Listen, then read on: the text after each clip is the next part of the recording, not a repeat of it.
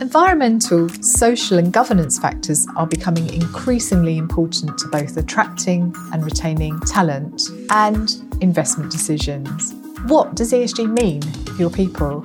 In this episode of Sidebar's Spotlight on ESG season, Taylor Wessing's Helen Farr and Angela Sharma are joined by Sunny Romo, an equities investment specialist at M&G, to discuss the implications of ESG for employment and pensions. This episode will be available on all major podcast platforms, including Apple Podcasts, Spotify, Google Podcasts, Amazon Music, and Stitcher. Subscribe now and join the conversation.